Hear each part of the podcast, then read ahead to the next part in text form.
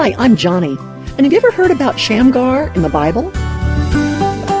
Well, I read about him this morning. Shamgar. Oh, you know him, right? Okay, so maybe you don't remember him. It wouldn't surprise me. There are only, what, two verses about Shamgar in the Bible. He was one of the judges in Israel, and all that Scripture says about him is that he struck down 600 Philistines with an ox goad. Not a sword, not a spear, not an AK 47 or a flamethrower, but the jawbone of an ox. Basically, a big stick. The man beat down 600 soldiers with a big stick.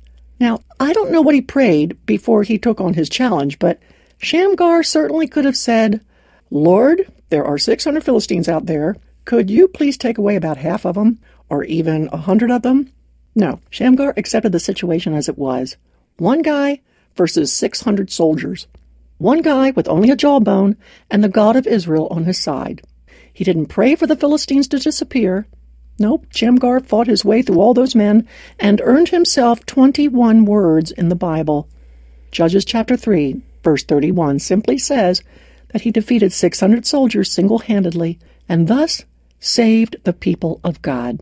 Now, friend, that is trusting in the strength of the Lord. That is believing that God is strong enough to meet any need. Shamgar could have written Psalm 20, verse 7, where it says, Some trust in chariots and some in horses, but we trust in the name of the Lord our God. Well, yeah. and although Proverbs was yet to be written, this guy could have easily penned Proverbs 18, where it says that the name of the Lord is a strong tower. Trust in him, and you can do anything. Trust in him, and you can defeat your enemies. Trust in him with what you have, and he will work miracles. Trust in Him and your actions will have a lasting impact on the people of God around you. That's the story of Shamgar. And it's why, for me, that one short little verse in the book of Judges is itself a great lesson in God's ability to do incredible, almost unbelievable things through one believer. That's all, just one. And when one person trusts in God to do the impossible, well, Everybody around him knows, everyone can see that God is in on it. And friend, this is why the Lord delights in doing great things through you, one person. It's so his power can show up through your inabilities. His strength is made more glorious through your limitations. God looks all the more divine when he accomplishes something through the disadvantaged.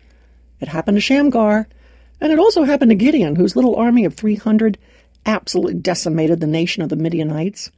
God delights in picking out unlikely people, unskilled, ill equipped, untrained, and then using them so that when the job gets accomplished, there's no doubt in anyone's mind that God is the one who gets the credit and the accolades and the glory.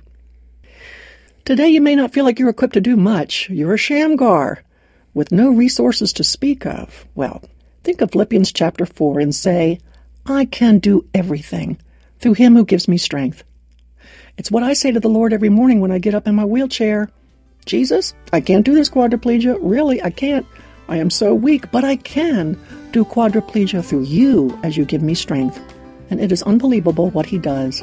Okay, look, if you enjoyed this little lesson about Shamgar, you can dig out the same meaning for any number of different Bible passages. And if you need help, go to my radio page today at joniandfriends.org and ask for this excellent little booklet, How to Study the Bible a great resource, and you must have one. Shamgar would want you to have one, and it is free for you over at joniandfriends.org.